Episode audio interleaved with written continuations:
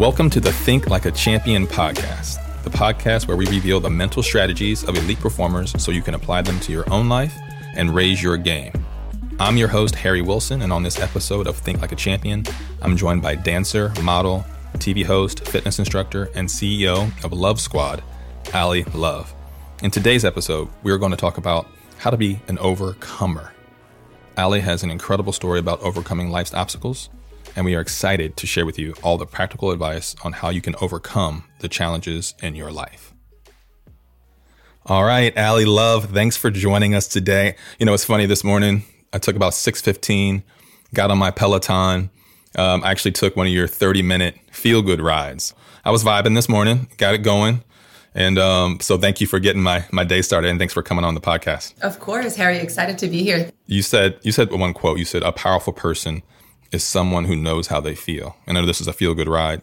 Before we kind of get into the the flow here, like what does that what does that mean? Like what did you I don't know if you can harken back to when you said that or those that, that's a quote you use often, but how do you what does that mean to somebody who's riding a Peloton or who somebody who's just trying to get through their day? Absolutely. In terms of this idea of power, actually the topic of this particular class, this feel good ride, it was 30 minutes um, the reason I, I, I focus on this idea of power, the concept of power is one, it's such a buzzword and everyone uses it. And two, I get annoyed by buzzwords like be your authentic self and self care. And while I talk about all these things, the reason I do dig deep in them is because they shouldn't be trendy. They should be reality.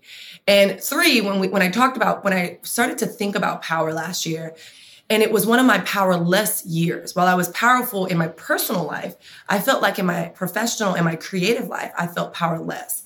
So I started thinking about when did I feel most powerful? And the times that I felt most powerful was when I knew what I felt and what I thought. And it didn't matter if you, you and I, Harry, agreed on something. It wasn't being right that made me powerful. It was me being able to articulate what I was feeling and what I thought or what I was thinking. Yeah.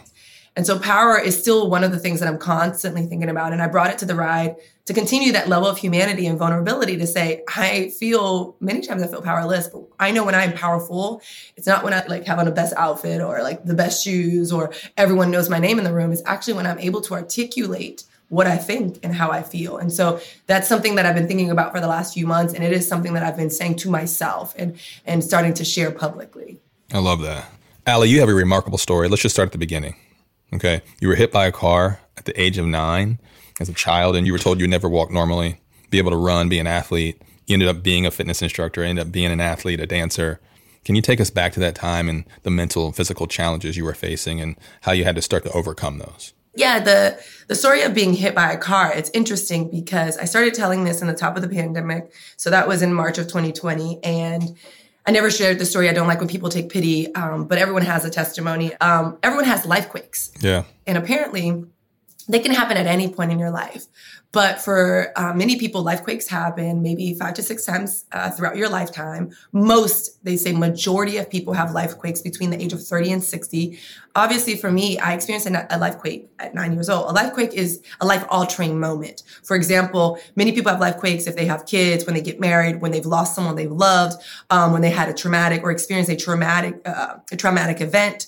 Any of those things are life quakes. Yeah. And while it could be uh, glorious, but also kind of gritty, I think what the reality of the the point of a life quake and understanding is no matter how glorious or how gritty it is, the transition period is the primary point of a life quake. And a transition period can be anywhere from three to six months usually, but can also last up to a year. And so that goes for again like that glorious moment of starting the job you've dreamed of. Like that's going to change your whole life. You move somewhere, that's a life quake. You're starting a job, but it's going to take a transition of meeting new people, um, acclimating to the new place, or you know acclimating to being married married or being divorced, all of these things, right? There's a transition period. The gritty moments too, for me, when I got, it happened a little earlier than 30, but um, at nine years old, I got hit by a car. It altered my life forever. I almost died. I was at a family barbecue and basically, you know, I went to the ice cream truck. You hear that beautiful sound and you're just like, okay, I want it. I got to have it. Kid, like that's what it is. And so I was like, yep, I definitely got to get a chocolate eclair right now. Yep. And so I go there, get the ice cream, and I'm walking across the street. Look both ways, just like your parents taught you as you know, young girl. I look both ways, and unfortunately, and maybe fortunately, at this point, as I look and reflect over my life, the timing couldn't be more perfect or imperfect. However, the perspective we're going to take it couldn't be more perfect because this life quake that experience that I experienced actually sent me on a trajectory. So a car was parked behind the ice cream truck, came from behind, hit me, flew up in the air, broke my left femur. So I have a huge scar on my left leg, broke all my, my teeth, and scarred up my body. Wow.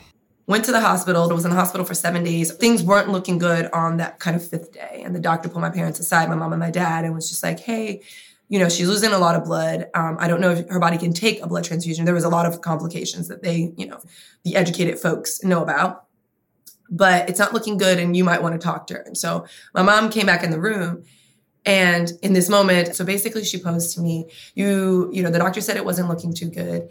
And you can either decide to let go and go on because you're fighting really hard, or you can decide to pray and fight for your life. And she was like, if we, my, your father and I could trade places with you, we would, but we can't. But it's totally up to you. And so for me, when I think of of my mother saying that to any child, let alone her nine year old daughter, I felt like there was a strength, there was a courage, there was a boldness, there was an honesty, there was strong faith in God in that moment. And for her, I don't think she saw it as such. I think she was like, this is my last resort kind of thing.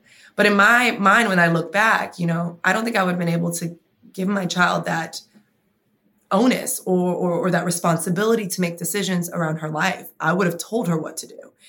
And my mother didn't do that. She did something that altered the course or the trajectory of my life is that she put me in a position at nine years old to decide what I wanted to do with my life. And in that moment, of course, you know, I'm pretty sure you can can potentially tell how the story ends, but I, I decided to continue to pray and fight for my life. And those are the two things that I continue to do to this day. I never stopped fighting for me and for my family um, and finding my yes in the world.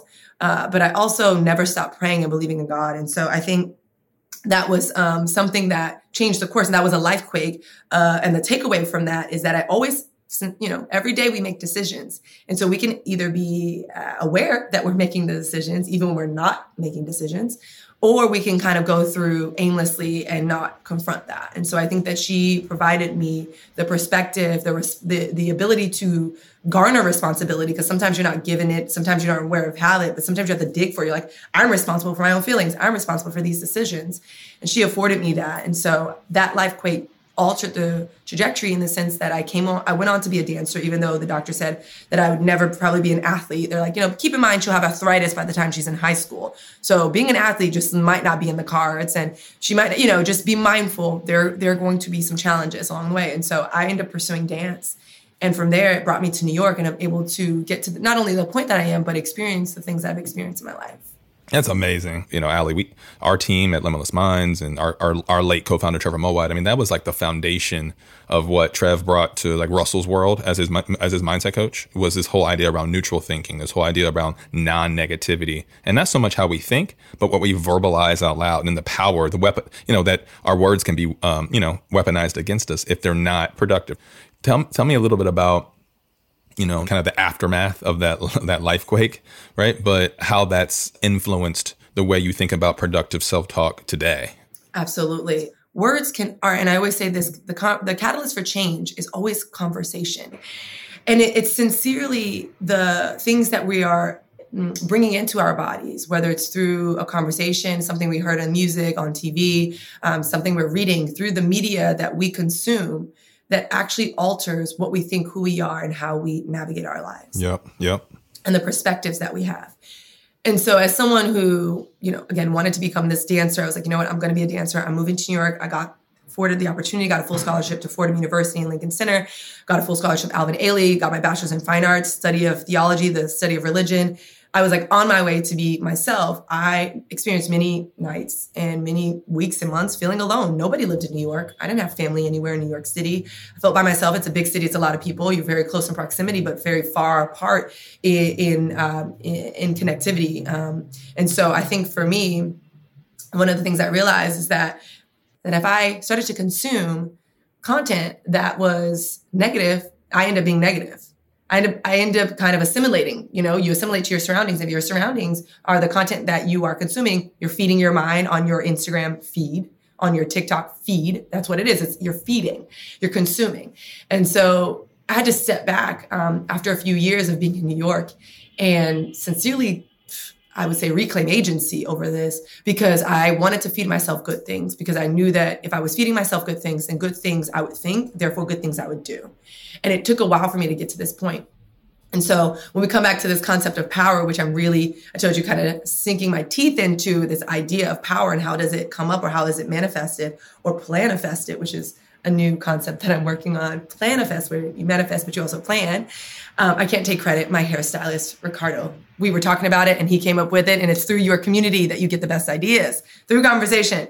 Uh, but sincerely, it was, you know, when we think about power, when I felt, again, most powerful, it's when I was telling myself, and I was altering or transitioning from consuming negative music or things that impacted me negatively because I don't want to say people's music are, is negative, but because it can impact you in different ways. But when I would when I would you know consume music that was making me feel um, less than, or if I was consuming media or following people on social that made me feel um, less than, you know, and, and devalued, I realized and recognized that I had power. I can take back the power and change that narrative and I could change a narrative. And so one of the things you and I, Harry, talked about is you came on and say, you know, thank you so much for joining. We know you're very busy. And I stopped you and I was like, I'm sorry, I want to stop you. And, and I'm, I, I, want you to know that I'm not busy. I'm productive. And the reason wasn't for you, me to correct you. It was for me to not internalize the concept of busyness. I don't subscribe. I had to unscribe, unsubscribe three years ago to being busy because we glorify um, and glamorize being booked and busy when actually being busy isn't being productive. You can do a lot of things and it amount to very little. And you can do one thing that amounts to a lot.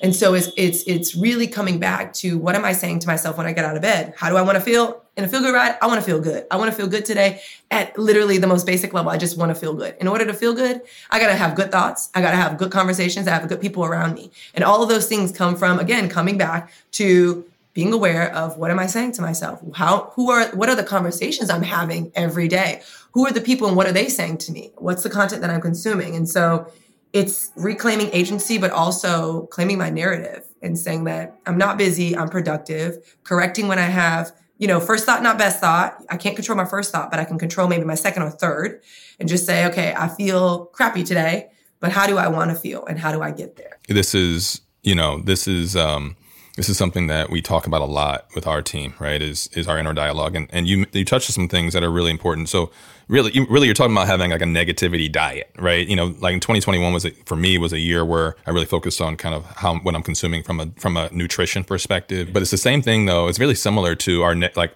how the what we consume, like garbage in, garbage out was what you're really talking about, right? It's like the time that I spend on social media, how much news I'm watching, right? The people are, that are around me. These are things that we all control. These are things that we all control. And so, you know, if, if for listeners that are, that, that are really trying to take all those nuggets that you said and activate that into their lives, right? They might be, whether they're fighting with a health battle, whether they're whether a new job, a new promotion, or maybe they're even trying to handle success. That's another challenge, right? Like, hey, I'm having success. How do I stay on top? How do I continue to, you know, to to succeed? You know, give us one or two things that people can do today that will help them leverage, you know, their thoughts and turn those into productive action when I do say writing, that would be my first tip, but I would like to reclaim or redefine what that means. Writing is not writing in a, a dear diary or dear journal. You don't have to start with any dears at all. Um, but it's just, you know, what I do is I'll write a word down in my book. I'll literally get up. I, and I can imagine many people that are listening have kids. They have maybe more than one job. You know, they have to take, they may be a caretaker they may be an essential worker. They just may be tired right now. Like, I'm just tired. Life is overwhelming. And so for me, I think that it's kind of reclaiming what those words mean. And so in your phone or in a notebook, maybe today your writing is one word. Maybe it's no. Maybe it's just two letters and allowing that uh, process to be consistent. So the first thing is one, let's let's write in a way that works for us. Every day you write down something. It could be a word, it could be a sentence, it could be a novel. But what works for you this day? And don't say, "Well, I'm only doing this Monday through Friday and then on the weekends I'm going to have a good time." No, it's let's go ahead and do this every day. What is that word for you today? And maybe you don't like to write. Maybe you don't even like to put things on paper. So maybe you don't write it down, but every morning you are aware and conscious of what's your word for today. And you you allow yourself maybe a, a little alarm clock on your phone to say, "Oh, let me come back to my word. Let me come back to my word." The second thing that I will say, most importantly, above anything is consistency. I think that when I first started Peloton, um, most people are great at climbing on the bike, I'm like an add resistance. It could be a progressive climb. It could be a steady climb. It's really hard for people to hold, maintain a steady pace over 10 minutes, 20 minutes, 30 minutes. Endurance is a very uh, uh, challenging superpower. Yeah. And most people don't have it. And the reason is because it is one of the hardest things. We can do something once, it's hard to do it consistently every single time. And so I think that consistency in whatever you're doing is oftentimes going to get you to your point, your milestone, more so than anything else. So what, if that one thing is writing or visualizing a word or putting on your favorite song, the point of doing that isn't just to do that to make you feel good in that moment. The point of doing that is point two is for consistency. I love that. And by doing that every day, and uh, you know, again, we can't do every, everything every day, so I don't want people to feel like they have to do something every day. I always say I have a rule of um, never two in a row. So you may miss a day, that's fine, but don't miss two days in a row. Just that stick to that rule. It really does help you. So you can do every other day forever and still feel successful. I love that. I mean, you talk about the consistency, and that's one reason I get a lot of questions a lot of times, like, "Hey." I heard you guys train mental toughness. Hey, I want to be more mentally tough. And that's great, right? I mean, of course, that's an outcome we're looking for, but we a lot of times will we'll kind of reframe that and say, listen, actually, what we work with people on is mental conditioning, mental conditioning, right? And because that conditioning piece is what helps build adversity tolerance over time, allows us to be more consistent, whether it be under pressure moments when, you know, when the winds are changing, right? It's that conditioning. It's like running a marathon, right? Um, you can't just, I can't just, I can't decide today that I'm going to run a marathon next weekend, right? There's there's a set of training that's required, right? Now you mentioned also this concept, or this concept you guys, I think you talk about quite a bit, bossing up, right? Uh, bossing up, and um, can you explain a little bit more about what that means? I know you founded a company called Love Squad, right? It empowers women to unleash their inner boss, right, to live healthy and fuller lives. Um, for our for our listeners looking, you know, for motivation and encouragement, what can you tell them about bossing up and what that means, and you know why that terminology? Absolutely. It goes back to exactly what we're talking about. It was restructuring the narrative around the word boss. Um, I remember again, it comes back to Peloton. Peloton was a life quake for me. I already was hosting for the Brooklynettes. I had my company Love Squad prior to coming to Peloton. And after a year of being at Peloton, maybe people wouldn't be happy that I said this, but my first year I sucked. And I don't use that word lightly. Like I don't talk, you know, we talk about how we talking about ourselves. When I look back and in that moment, I was not good. And it wasn't that I just like wasn't talented. So that's different. I just was not good because I didn't have the tools in my toolkit to navigate this new job. And I just had to figure out how to do this differently. and so I remember meeting with one of the girls that worked at the company at the time. And she asked me a simple question. And she said, When people come in that room and you clip in, how do you want to feel when you get on the bike? I said, because you know at this point I had people I felt like people didn't know that that I knew a lot of things. So I want to feel like I'm the boss of the bike. Like I'm in charge of this machine and everyone needs to listen to me. Right. And what ended up happening was the definition of boss changed. I changed the definition, changed the definition of writing, changed the definition of what it means to boss and boss up. A boss is someone who sets the standard. So you don't have to follow all the rules in terms of, okay, well, we only do this. We only do this. You need to innovate. You need to come up. So I came up with the feel good ride. I came up with the get lifted ride. I came up with hidden hills. I started to innovate around in the space that I was in. I was like, I think we could do things a little differently, a little better. A boss is someone who sets the standard. I'm going to work a, not, I'm not going to outwork everyone around me, but I'm going to work a little smarter. I'm going to have conversations. I'm going to get asked for help, which is, oh my gosh, so important at setting standards. I'm going to ask for help. I'm going to listen. I'm going to read. I'm really going to become a student of, of this uh, space that I'm in. And the second thing of being a boss is you have, so not only do you set the standard, but you establish the tone. When I walk into any room, any Zoom, I clip in on any bike, I step on any mat, just with all of you listening, just as well as you, Harry, you can affect people positively or negatively with your energy. You come in with a, you know, ne- with negative vibes, people around you, they're like, oh, they're going to back off a little bit. They're going to give you space. They're not going to feel good in that moment. And so that's power in itself, right? Again, knowing how you feel, knowing how you're, how you feel and how you affect those around you. Yeah. And so this concept of being a boss isn't managing people or having a bunch of money or like looking flashy. It's not masculine. It's whatever you want it to be, right? It's taking out of, it's changing the definition, reclaiming the definition and redefining it. And so a boss is someone who sets the standard and establishes a tone. You can set standards, you can work smart, you can innovate, you can ask questions, you can ask for help.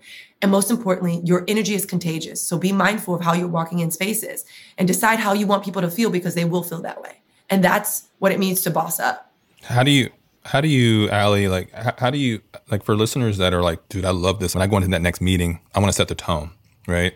How does is there is there something you can one or two things you can tell a listener to to kind of do in their next big meeting or that next big moment to to be that tone setter? Yeah, I'm all about again. I'll go back to basics. Have you ever see kids when they watch their TV shows, their YouTube stuff? I don't know, and the character or the cartoons come on and they're smiling and like singing and all that good stuff.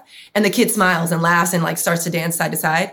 That is exactly it. It's super simple. You come in a room and you smile, people will smile. You come in a room and you frown, people will frown. You can be a private person. You don't have to share your business. No one knows much about my personal life, but I'm very transparent in that if I come in and I'm not feeling it, I let everyone know. I manage their expectations hey, I, I do want to have good energy, but my energy's low today. So bear with me. I, again, be transparent, manage everyone's expectations, be mindful of their energy, their space, right? And so I think it's understanding that coming back to the basics, it's a simple smile because what ends up happening is a smile, just like it makes your kid feel comfortable, at ease, makes them enjoy whatever the program is. It does the same thing to adults. It's so simple. A smile goes a long way. Don't have all the right things to say. That's not the point of being a boss. That's not the point of bossing up. It's just being transparent. And then I think the other thing in terms of setting standards, it goes back to writing down ideas that, you know, those things that I write down every day. Mm-hmm. It's just planifestation. It's planning your manifestation. You know what you want. You speak about it. You tell people about it.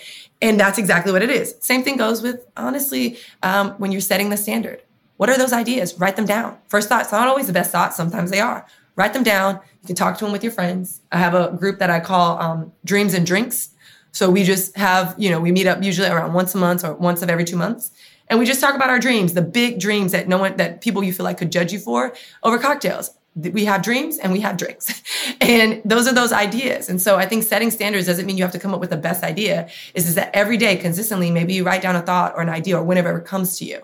And so that's that's what i mean in terms of make it basic. Write it down talk about it. That's how you manifest it. And then most importantly when it comes to it being setting that like that energy or setting the tone just smile your kids do it every day when they their, watch their favorite tv show learn from them I love that. I love that for uh, that word planifestation. I know, right? I love that. So I'm I'm adding that to the to the roster. So I, I have I have like a question and a half to ask you okay. before before we before we sign off as we close. So so first, just quickly tell me about how important recovery is to you, and then you know what's like maybe the number one thing listeners can do to make sure they they put that place mark, that bookmark in their day or their week or their month to recover. And so when we think of recovery, most times we think of someone taking a day off or um, someone not working out um, or someone going to get a massage. While none of those things are wrong, the idea of changing the re- uh, concept of recovery or the definition of recovery is really important. Everyone recovers differently. Your recovery and my recovery is going to be completely completely different. Your body, whether it's a physical recovery or mental recovery.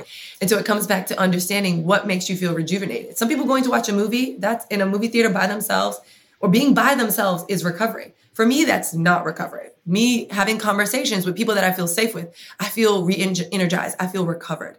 People taking a week off from work, again, with their family going on vacation, they feel recovered. Other people are like, I need another vacation from my vacation. It's really being mindful of what recovery means to you.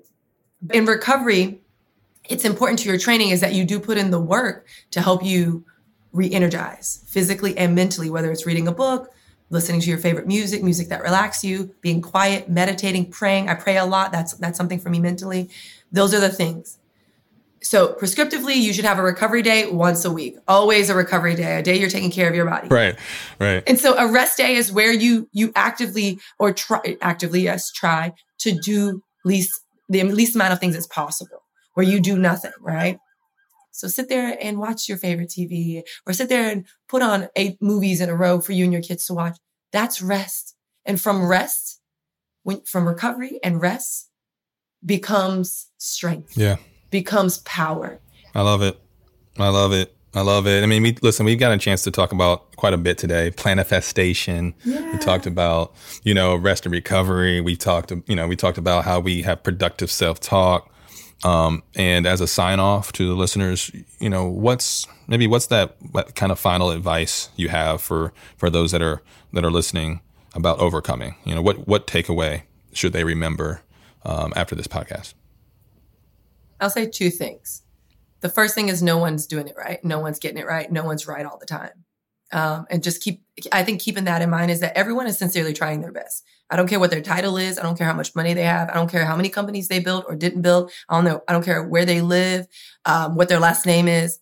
Everyone's just out here trying their best. They don't have all the answers. They don't know everything. And that's okay. And if, and I'm one of those people, I don't know everything. So I don't ever want to sound self righteous. The second thing that I often remind myself and that I think is a takeaway is never compare your behind the scenes or your rehearsals to someone's on stage performance. And I think we often do that. Like you, you speak a lot, Harry, about game day. Most people are like, oh my gosh, you, you see game day, you, you, you see the finished product of, of what happened in practice. And then you compare your practice to game day's performance. And the reality is those two things, while related, are completely disconnected and have different approaches. And so your behind the scenes, while it, it's not completely any less beautiful than anyone's performance, just know that it has its own space and its own right. So again, it's, it's understanding that no matter, you know, who you are, we're all out here trying our best and no one really has it right or is getting it right and knows everything. And yeah, don't compare your behind the scenes with someone else's performance. You are good enough already. I love it. I love it. I love that.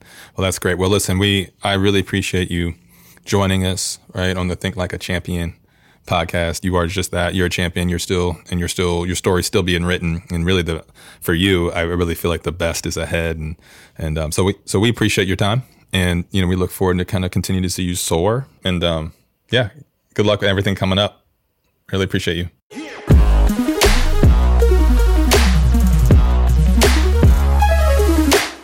Thank you so much for listening to the Think Like a Champion podcast with Ally Love. We hope that you learned one or two things that you can take home with you today to be able to overcome the challenges you're facing in your life.